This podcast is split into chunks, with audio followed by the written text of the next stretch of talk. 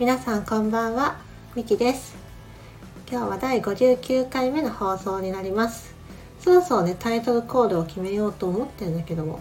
どうだろうね別にフリーランスって言いたくもないし。うーんまあアラサーの女が日々の気づきや思いをゆるーくかゆるーく話してるチャンネルですみたいな感じなのかな、まあ、ちょっとわかんないけど。ただね、まあ、アラサーっていうこと表現もねもうちょっと使えなくなりそうなのでうん。年齢的にね、うん、まあタイトルコールのことは置いといて本題に入っていきたいと思います、うん、大きく分けて2つ話したいことあるんですけどまず1つ目が、えー、もう今9月13日か。今金もう夜中金曜日になっちゃったのでうん一昨日に座高地内の昼活部というまーさんが立ち上げてくれた場でまよちゃんとイベントを行いました。うん。リソース宝探し会というねタイトルにしたんだけど自分自体の、まあ、現在地と、うん、目的地を書きながらまあ私自身あなた自身どんなリソース持っているのかうん、で、まあ、現在地に気づくっていうことはね、うん、目的にしたようなものでしたね。まあ、書くだけでもやっぱ気づきが生まれる部分もあるしそれをねペアセッションも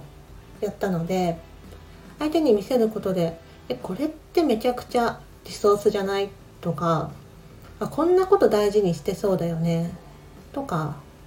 対話の中でなんだろうこれやってみようよってなんか生まれたりとかそんなことがね起きましたね。そう。なんかすでにねなんかそれから生まれた新たな場をね作ってくれる方たちもいていやー嬉しいなーって思いますね。うん。結構座高地内でちょこちょことうん立ち上げてはいたんですけども同じクラス内の中でねこういうことしようとかあとは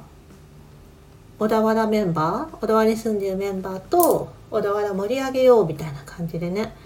そこでイベントというか毎月小田原で何か飲み会とか集まりしようよみたいな感じでね立ち上がってみたりとかそういうことはしてたんですけども今回ワークショップという形は初めてでしたね。うん、インスタグラムでね昔セミナーみたいな形は何回かしたことがあるんだけどうん。そうですね。ワークショップは初めてでいや面白かったですね。うん。ワークシートもあなんかどうしたらワクワクするかなとかどんなのだったら面白いかなって結構考えながら結構時間かけていじくり回したんですけどそれもそれもめちゃくちゃ楽しくて。うん。ね。うんなんかねすごい心が温かくなる時間でしたね。なんか準備の段階から。うん。そう私自身その運営大好きなんだけどうん。もう当日よりもね当日よりもって言ったらあれかもしれないけど、うん、準備段階がめちゃくちゃ好きなんですよ。そう。ねプロセスのねところがめちゃくちゃ好きで。うん。だからそれをね存分に今回味わえたなって思ってますね。なんかよりそれをね夜開催もしてほしいって声がツイッター上で。うんお声があったりとか。もしたしなんかちょっと他にあこんなワークしたら面白いんじゃないかっていうのがね少し片鱗見えてたりもするのでなんかもっとこれをきっかけにやっていきたいなって思ってます。うん、ただねザコーチのコミュニティ以外の外の場でも今やりたいなってことが出ているのでうんどっちもね楽しみながらやっていきたいと思ってます。あひとまず本当に参加してくれた皆様ありがとうございました。いやね参加してくれる方がいたからね出来上がった企画だし温まる場になったので本当に感謝してます。ありがとうございます。イエイ。はい。でもう一つね先ほどねえーと、クリスタルオーラ鑑定士さんの水瀬さんって方がいるんですけどもその方とインスタライブをさせていただいてました、うん、その方の私クリスタルとかも購入したことがあるのとオーラ鑑定をねいつかな6月7月かな7月に受けさせてもらったっていうのもあるんですけどもなんかもう私からしたらもう水瀬さんのお客様ですよね。うん。そんな関係性だったんですよ。なので、まあ、その時って結構自分と向き合っているタイミングでそのオーダー鑑定かな？そういうオーダーカウンセリングを受けて受けさせてもらった時ってうん、まあ、自分を受け入れるってことがすごくテーマだったしうん。それこそねこの間ノートに書いたような、うん、自分の持病みたいなものを受け入れてどうしていくかっていうこともあんまりねなんだそれ公開するなんて何も思ってなかったしうん。いやめちゃくちゃなんか自分自身のドロドロしたね部分とどうやって向き合っていくかって考えてる段階だったんですよ。うん。なんかそういったところでやっぱり自分自身をもっと大事にしましょうみたいなね。なんかその自己愛とかの話がやっぱそのカウンセリングの時でも出ていてうん。あやっぱりそこなんだって大号泣をしたわけなんですが。はい。でそこからね、まあ、2ヶ月経ってふとしたきっかけで水瀬さんのストーリーにコメントしたんですよ。でそこからあねあれからなんか自分の状態をカミングアウトというかノートに書いたんですよねで受け入れるように努力してるんですとか言ったらなんかすごくなんだろう驚いてくれてでそこからなんかインスタライブを一緒にすることになったっていう流れだったんですよね。うん、いやなんかねそれ自体すごいびっくりだったんです自分の中で。